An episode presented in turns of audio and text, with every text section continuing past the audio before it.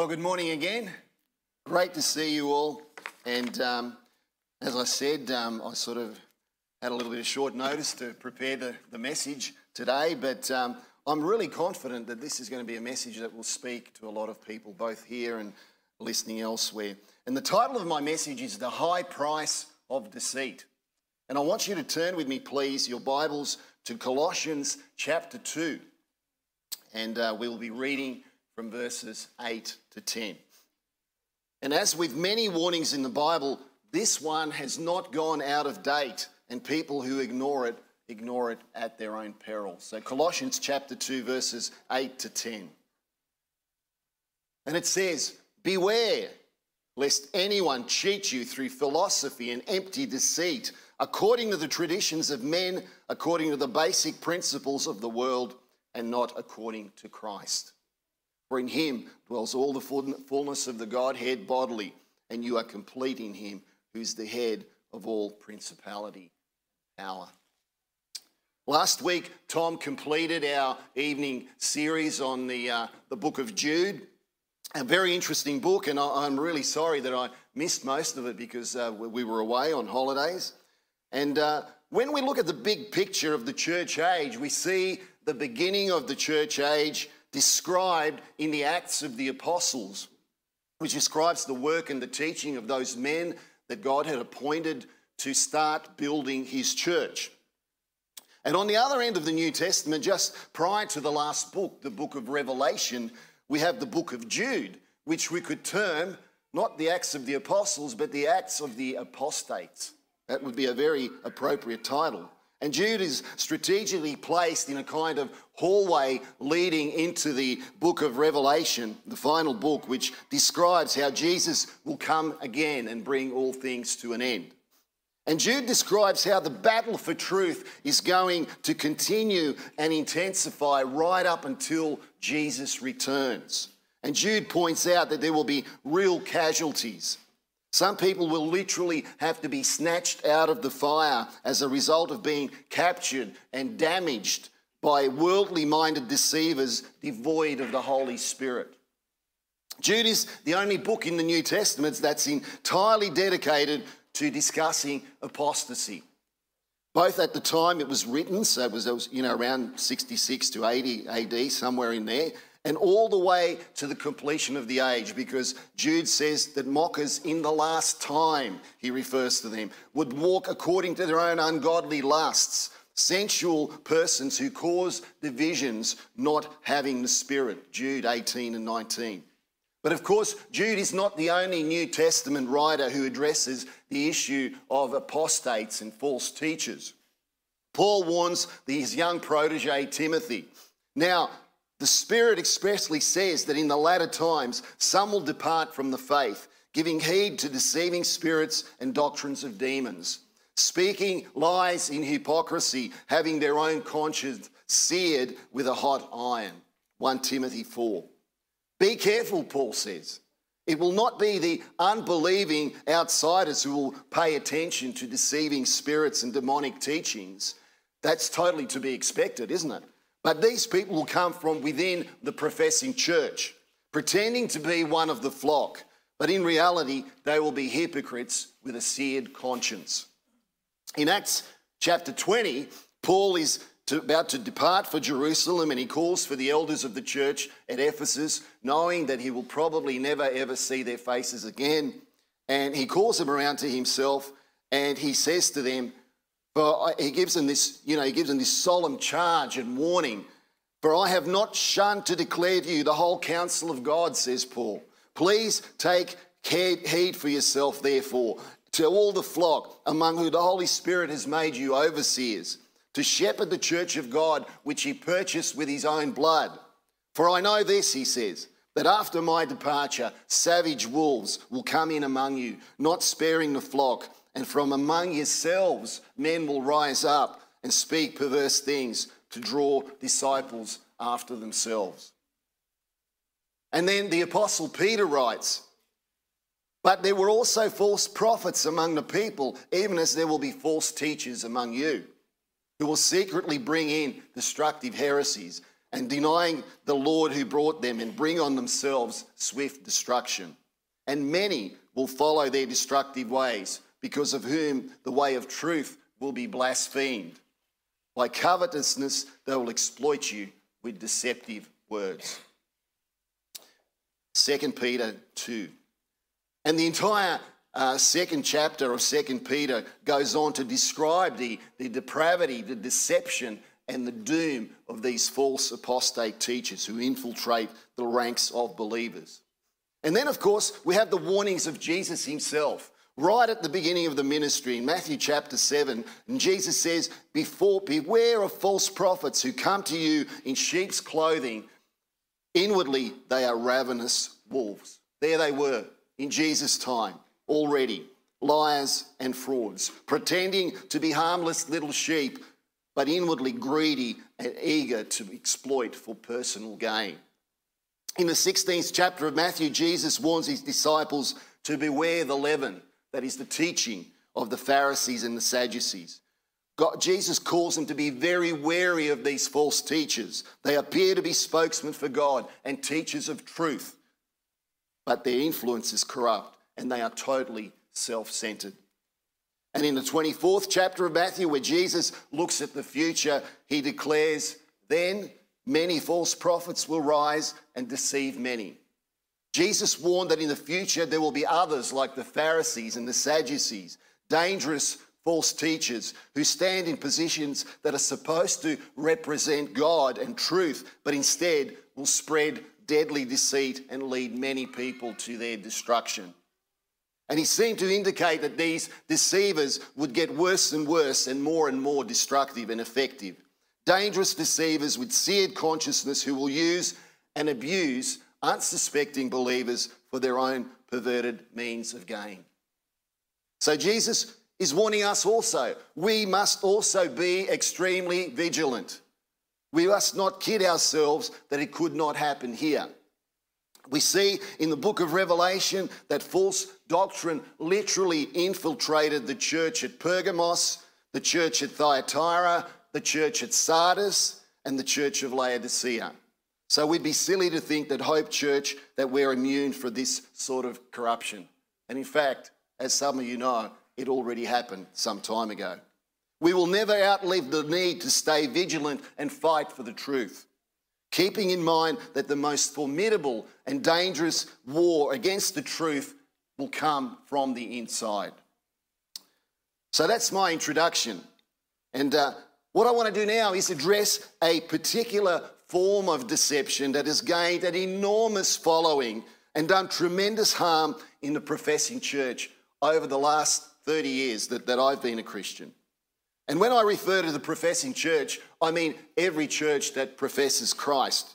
You know, we know that the reality is that in every church there are tares, there are wheat, and there are some who are not genuine believers or part of the true church.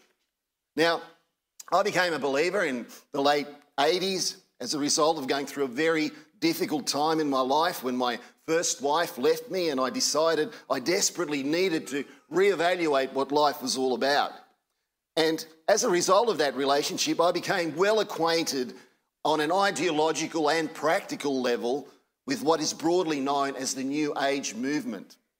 I was never a devotee or advocate of it, of that belief system, but I, I had ample opportunity to, to witness some of its practices firsthand. And then I became a Christian. And uh, one of my early mentors was a very dear old saint by the name of Leo Hart. And I just, I just loved that guy.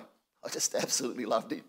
He was, he was a, he was a classic Pentecostal pastor, but a true evangelist, a, a, with a profound love for Jesus and the gospel. I don't think I've met anyone who loved the Lord so much. Anyway, he was also a keen student of, of Bible prophecy and often referring to it as a guiding light, as per 2 Peter chapter 1, which says, And so we have the prophetic word confirmed, which you do well to heed as a light that shines in a dark place, until the day dawns and the morning star rises in your hearts, knowing this first, that no prophecy of Scripture is of any private interpretation. For prophecy never came by the will of man, but holy men of God spoke as they were moved by the Holy Spirit. And I learned from him that Bible prophecy is something that we must study if we want to successfully navigate what's happening in the world around us. Bible prophecy literally shines a light in the current darkness of this world. And without continual study and meditation on Scripture, we are easily deceived and led astray. And Leo and I would often discuss current events and how they might relate to Bible prophecy. And very often we would look at predictions in the Bible and be amazed to see these very things just fulfilled before our very eyes.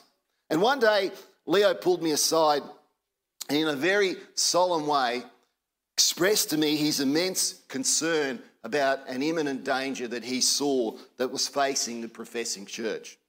He believed the biggest challenge facing the church was how to deal with the spread and infiltration of New Age philosophies.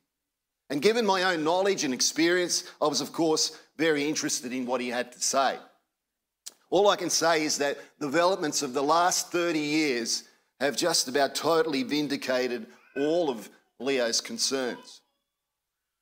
While most Christians are fairly, if not totally, unaware of New Age teachings and how they have affected what they believe and practice, the influence of this sort of teaching has meant that many people who think themselves as Christians are becoming more and more deceived and may one day realize that they were tares growing among the wheat.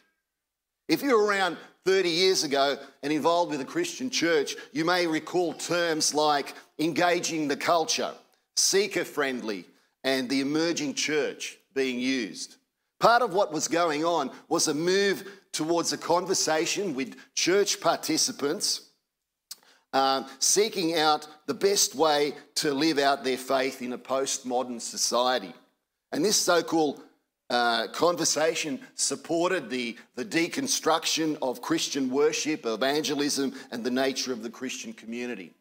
And one aspect of this engaging with the culture was engaging with spiritual seekers, quote unquote, and making church attendance attractive to people who were already seeking spiritual realities, albeit not necessarily in the kingdom of light. And one aspect of, uh, of this was um, also what was happening that there was, an, uh, uh, sorry, another aspect of what was happening was a pronounced shift towards pragmatism. So I'll talk how these things blended together. So, this shift towards pragmatism started with an American pastor called Rick Warren, who had a major influence in this regard. When, quote, God gave Rick and Kay Warren a dream to plant a church for people who didn't like church. And he led them to Southern California, of all places. Um, and the Warren started Saddleback Church with a handful of people and became a mega church within a decade. And their secret was to go and door knock the community who don't like coming to church and gather information about what they wanted to see in church, what they wanted church to look like. Always a bad idea when you ask unsaved people what church should look like. And then they would collate the information right back to their community, invite them to come to your church because it has all the things that you like upbeat, happy music, no heavy preaching, entertainment for your kids, etc., etc. And today, when you look at Saddleback Church and you look it up on the internet, you could see that it has a five star TripAdvisor rating. Church. The following actual review is it's fairly typical. This guy says the church is quite large. The people in this church are happy. I like that. They also there are also many palm trees. They also have Saddleback student ministries. And when I walked around, it seemed to be a beautiful place with trees and flowers. And after church, you can play volleyball, a must see. Now, you know, I don't really have a problem with any of that as such if Saddleback preached a biblical gospel, but they don't. If they did, everyone would pack up and leave. As our good friend, the well known preacher Paul Washer maintains, uh, using carnal means to attract people to church will only attract carnal people. He adds carnal meals means will then have to be used continually to keep carnal people in the church. Absolutely true. And he says, you know, sometimes there may be a, smaller uh, group of true worshippers who just, you know, want to hear God's word and desire sound preaching, but pastors deny this to them, knowing that they want to keep the larger group of carnal people happy. And what these preachers have to look forward to is God's judgment. Now, this, this type of church scenario has become increasingly common in, in the West, at least, but not only there, with mega churches like Saddleback, Hillsong, Bethel, etc., exerting a worldwide influence, keeping the carnal people happy, and you will have a big church. But the real Christians will eventually leave, and the words of Jesus that come to mind are salt is good, but if the salt loses its flavour, how shall it be seasoned? It is neither fit for the land nor the dunghill, but men throw it out. He who has ears, let him hear. Luke 14. A widely adopted strategy of engaging postmodern culture, of being seeker friendly, uh, etc., has provided the perfect environment to attract self centered carnal people into church buildings. And to keep them there, scripture is twisted and used to support their wants and desires and to make them feel good about themselves. No preaching about sin or hell. No need for repentance. No mention that Jesus took upon himself the wrath of God to pay for your sin. Just come and enjoy. There will be nothing too heavy, we promise. And please come again next week, and we will always cater for people like you. So, what are some of these New Age teachings that go down so well with people who the Bible describes as lovers of themselves, lovers of money, boasters, proud, blasphemers, disobedient to parents, unthankful, unholy, unloving, unforgiving, slanderers without self control, brutal, despisers of good, traitors, headstrong, haughty, lovers of pleasure rather than lovers of God, and interestingly, having a form of godliness, but denying its power. Now, I've included some of the most prominent and frequent errors, but there are many, many more that flow from these main errors. And the first one I want to address is the word of faith, or sometimes known as name it and claim it doctrines. In the New Age, there is a concept of manifesting or the law of attraction. The law of attraction is based on the idea that like attracts like. So, teachers of the law of attraction will often tell you to declare, to believe, to imagine, to visualize what you want, and then God will make it come true for you. They don't call it the law of attraction necessarily. Instead, you may hear terms like naming it and claiming it, decree and declare, positive confession, and sowing a seed. At the root of all this false teaching is the core New Age belief that every human is God, and they have forgotten their divine nature. People who believe this, they claim, can choose to go through spiritual revolution, to transcend the reality that they live in, and to revert to the point of consciousness where they will realize they are God. Word of Faith teacher Kenneth Copeland is recorded on audio tape as saying, You don't have a God in you, you are one. Now, many of you may have heard of this guy. This is the same false teacher who, in April 2020, on camera, blew the wind of God, quote unquote, with his own lips and declared COVID 19 to be destroyed forever. Now, when you're God, you can do this. But it's now 2020 and there's an obvious problem.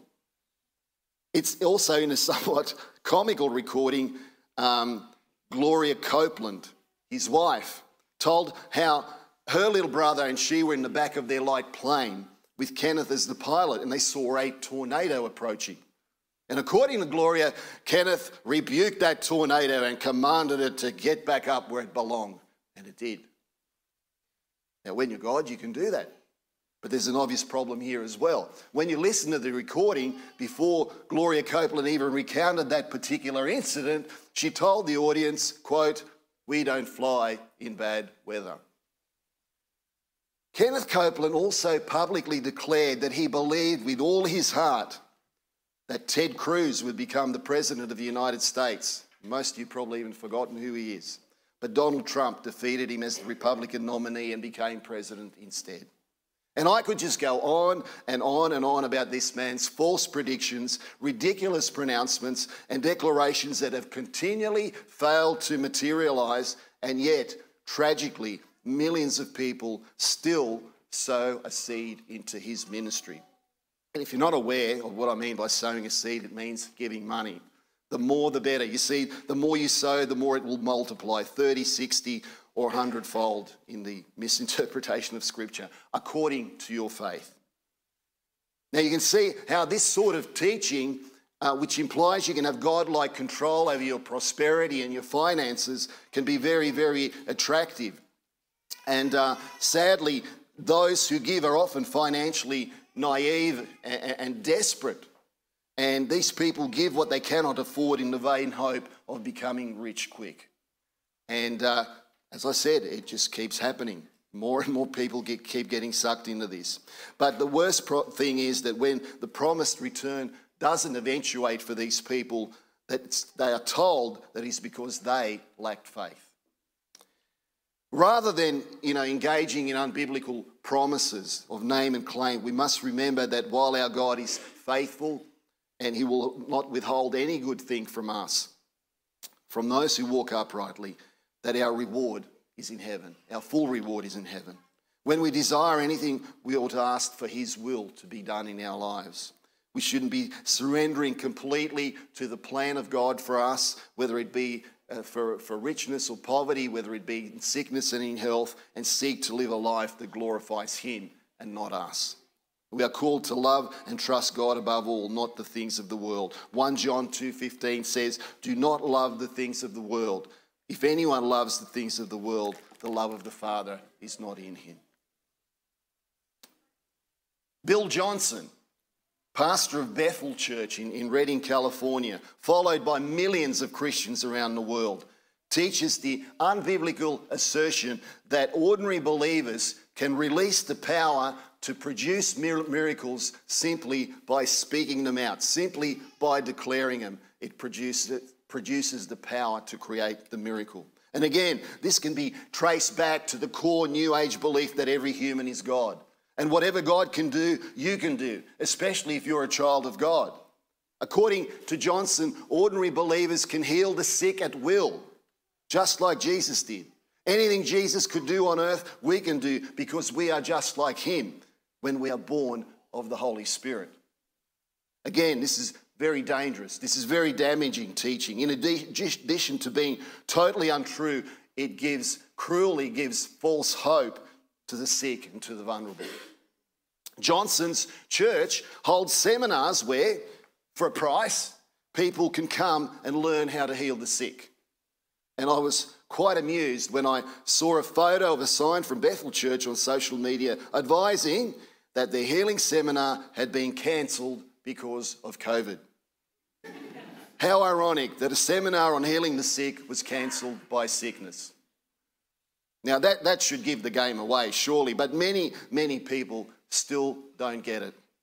Literally, tens of millions of people listen to Beth, Bethel music and subscribe to their erroneous, man centered gospel, attributing godlike power to ordinary believers to actualize and manifest whatever they desire at will. The great appeal here is the same as the great lie of Genesis 3 5, where, where Satan deceived Adam and Eve by telling them, You will be like God. The same old lie now manifests itself in all sorts of erroneous practices and beliefs and outrageous teachings, like, for example, giving God permission. I don't know if you've heard of this one, but it's quite, it's out there a lot. This quote from a blog called Abundant Horizons, which recommends the resources of Joyce Meyer Ministries, who you may have heard of. Remember, this writer says, God doesn't force anyone to do anything without their permission. Only when we grant God permission will He start to work changes in our lives. What we actually give permission to is to have the Holy Spirit take an active role in our souls. Now, I've never heard of this particular blog writer, but Joyce Meyer is very well known. Joyce Meyer is an extremely popular, quote unquote, Bible teacher. Now, if you go to Koorong Christian Bookstore, you will see large parcels of shelf space devoted to books by Joyce Meyer in the Christian living section, and even Bibles with her commentaries in it. Now, according to her own website, it says millions of people worldwide get Joyce's program, enjoying everyday life through television, radio, and online media outlets. Millions of, uh, sorry, Joyce has authored 130 books, many of which have been translated into 155 languages. More than 37 million of her books have been distributed free of charge around the world, and each year, millions of copies are sold. What a tragedy. If you do a search on giving God permission, you will see a vast array of material teaching this demonic lie that you have to give the Holy Spirit permission to work in your life before He can change you. This is, this is just so obviously ridiculous, it doesn't even deserve any commentary, so I won't comment on it. But again, this is not some obscure teaching restricted to cults and fringe groups and so on. Uh, we're talking about a false belief that has infiltrated many, many churches and the thinking of millions of Christians worldwide. And when you start to examine the New Age practices and beliefs that have infiltrated the church, there is a lot of material to cover, and we simply don't have time to, to look at all of it. It's a very, very vast amount of material. Uh, uh many practices are just extensions of that core lie that I mentioned. But in the, in the time we have left, I want us to sort of be a little bit practical and I want us to have a condensed look at some other practices that may not be so obvious and are just as unbiblical and damaging. And I'm indebted to a lady called Doreen Virtue for some of this material. Again, do not tell Tom I drank from his bottle. I don't know how he found out last time. so, Doreen was raised in Christian science and then she went on into the New Age. She spent 58 years in deception, not knowing that there was anything wrong with the New Age movement. And she became the top selling New Age author at the top selling New Age publishing house. And I actually found one of her old books when browsing in a second-hand bookshop that confirms this. And she seemed to have everything the world desires and she was still seeking the truth. And then she began studying the Bible. And she got to Deuteronomy chapter 18, verses 10 to 12, which says, There shall not be among you anyone who makes his son or his daughter pass through the fire, or anyone who practices witchcraft, or a soothsayer, or one who interprets omens, or a sorcerer, or one who conjures spells, or a medium, or a spiritist, or one who calls up the dead. For all these things are an abomination to the Lord. And because of these things, the, the, because of these abominations, the Lord your God drives them out before you. So she realized she was a sinner in the need of a Savior. And she surrendered her life to Christ and left the new age. So I'm going to use some of her unique insights and practical advice, which I think are very, very uh, insightful, very useful, very practical. Here's a list of some of the, just, just some of the New Age practices that all Christians should avoid and rebuke. What I think you'll find interesting is that not many people would uh, connect some of these practices with New Age teaching. And of course, this is just part of the deception. Not preaching the gospel. Should be obvious. Stay away from churches that avoid teaching the gospel that Jesus died to save them from the penalty of their own sin and corruption. In the New Age, there is no discussion of anything that could offend anyone. So no one learns about sin, hell, repentance, Jesus' work on the cross, or salvation. In the New Age, the belief is that everyone is going to heaven. They believe also that you go to heaven by being a good person. So this is obviously salvation by works, which is unbiblical. Tragically, the lack of gospel teaching sends unsaved New Agers straight to hell. People need to realize that we are all sinners and we need Christ as our Saviour. Downplaying or doubting the Bible. adding to the Bible with special revelation which contradicts Scripture. Now, this is, this is very common. The New Age says that the Bible is tampered with, incomplete, and missing books. So, special revelation messages that contradict what the Bible says are, of course, false. Everything must be compared to the Bible. And, and, and, I would add, please challenge people when they, when they start telling you this stuff that they had this special message from God. Um, simply ask them, how do they know that the message is actually from God and not from some other source? It's a simple question. Music with unbiblical lyrics. We must compare worship music lyrics against scripture. We also need to avoid listening to or singing music from New Age infiltrated churches like Bethel, Hillsong, and Elevation. You know, sometimes back as an eldership, we decided not to sing any Bethel songs anymore. Some were actually fairly theologically sound, but because music is a primary way they draw people into their false beliefs. We, occasionally still sing some older Hillsong songs, you may have noticed that, that we believe are Christ centered and theologically uh, sound. Giving glory to yourself instead of God. In the New Age, positive affirmation is used to boost confidence. So these affirmations do not work, which is proven by the fact that they have to keep, keep uh, being given and said all over again and repeated. The Bible teaches us that our purpose is to glorify God and not to glorify ourselves. Believe in yourself. This New Age slogan glorifies the self and says that you need to follow your own heart. But the Bible says that the heart is deceitful, and anyone who takes an honest inventory of their life can see that the heart misleads us. Proverbs 3 5 to 6 says that we must trust God and not lean on our own understanding. And now, an interesting one. Jesus calling books. again, if you go to Koorong, you, will see these all over the place. These channeled books appeared Christian, but they use, because they use Christian terminology and have Bible verses. However, they contain messages, supposedly from Jesus, which contradict and twist what Jesus said in the Bible. Since the Bible tells us that, that Jesus is the same yesterday, today, and, and forever, it is impossible for him to contradict himself. New Age channeled books also use Christian terminology and Bible verses. There's no difference between New Age channeled books and Jesus calling channeled books. Now, channeling, in case you don't know, is seen as one of the most important and definitive aspects of the New Age movement. The majority of those who channel profess to be the vocal conduit of a spiritual entity to which they have access. The channeler is temporarily inhabited uh, by an entity such as a spirit guide, commonly, and functions as the entity's mouthpiece.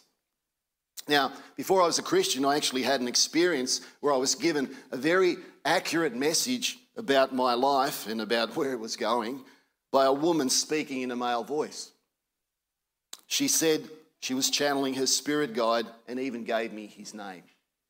And the message was accurate, but I now know the source was demonic. So the takeaway here is just because a message is true, it doesn't mean it's from God. Next, kenosis and Arianism heresies. Now, Arianism, the teaching that Jesus was just a human and not God, and kenosis, the teaching that Jesus emptied his divinity during his earthly ministry. And this is all pure blasphemy with new, age and occult roots. So this is one of the reasons why we, we you know, regularly go over the historic Christian creeds, because they often address these sort of heresies. Astrology and horoscopes. You know, as the church adopts worldly behaviours, the tolerance of these dangerous practices is increasing. Every time astrology is mentioned in the Bible, it is associated with pagan idolatry. The three magi, the wise men, were not called astrologers. They were following the messianic prophecies in the Bible, which led them to Jesus.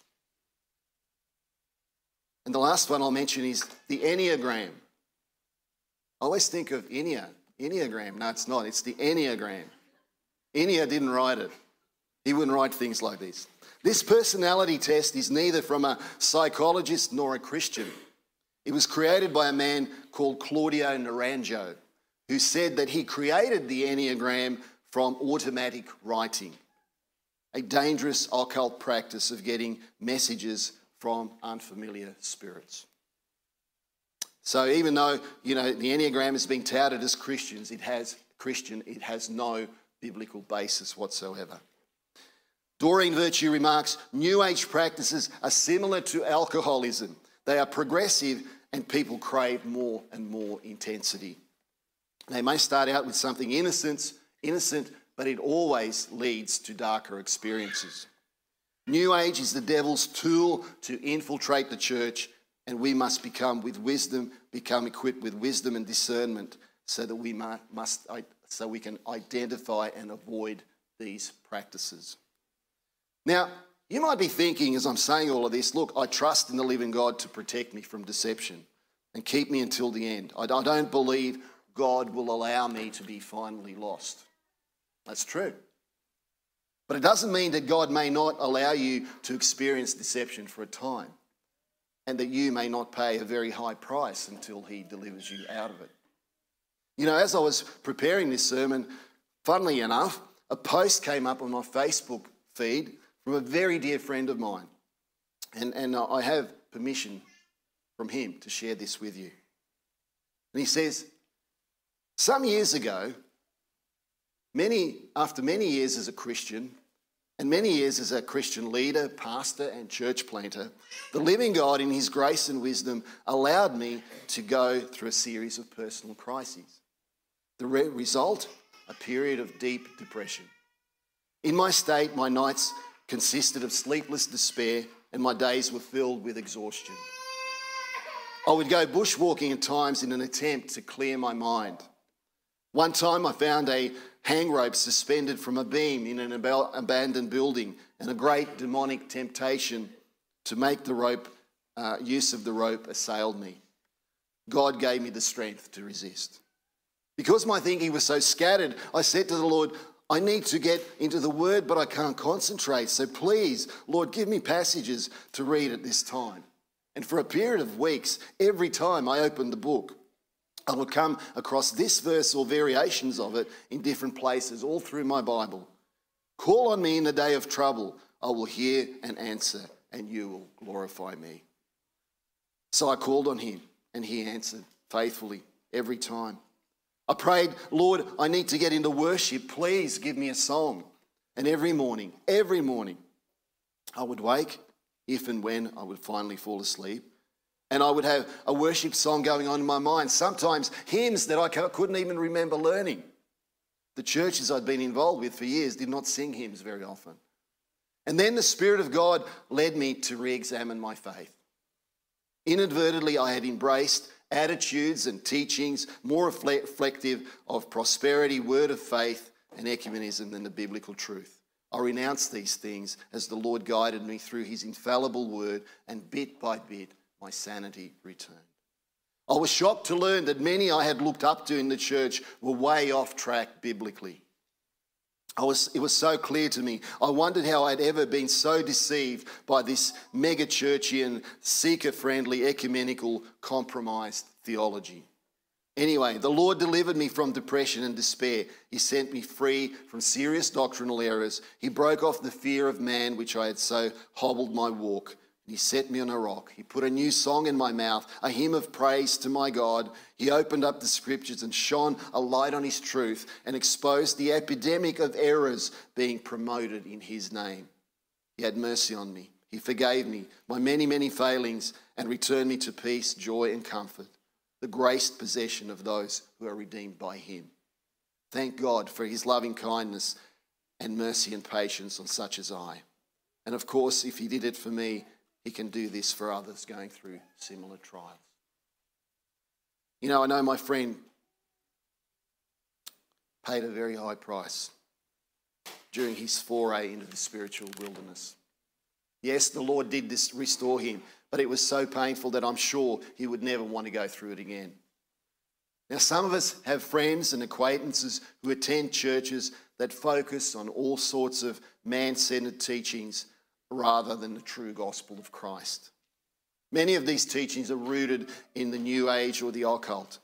And I believe that God can use every single one of us, every single one of us, to gently but firmly warn our friends and acquaintances that they are in great danger. The danger is that one day these terrifying words of Jesus may become true of them. Not everyone who says to me, Lord, Lord, shall enter the kingdom of heaven, but he who does the will of my Father in heaven. Many, note that, will say to me in that day, Lord, have we not prophesied in your name, cast out demons in your name, done many wonders in your name? And then I will declare to them, I never knew you.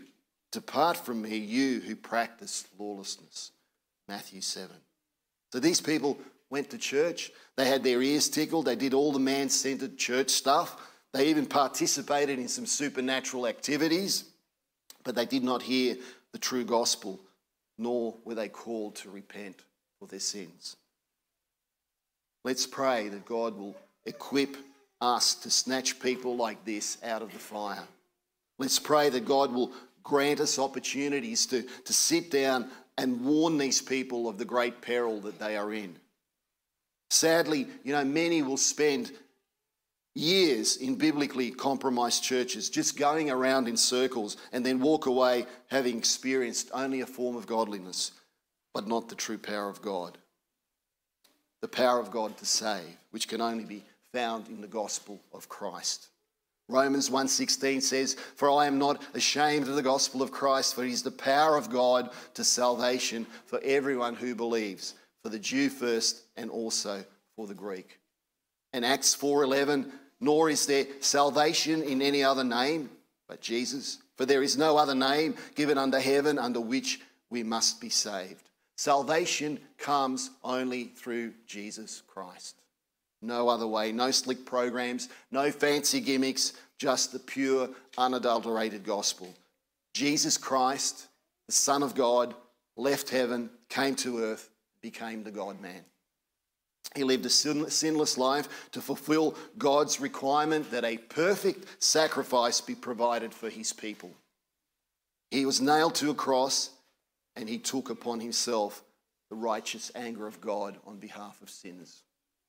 Through his death and resurrection, he provided the only way by which hopeless, helpless sinners can come to a holy and righteous God.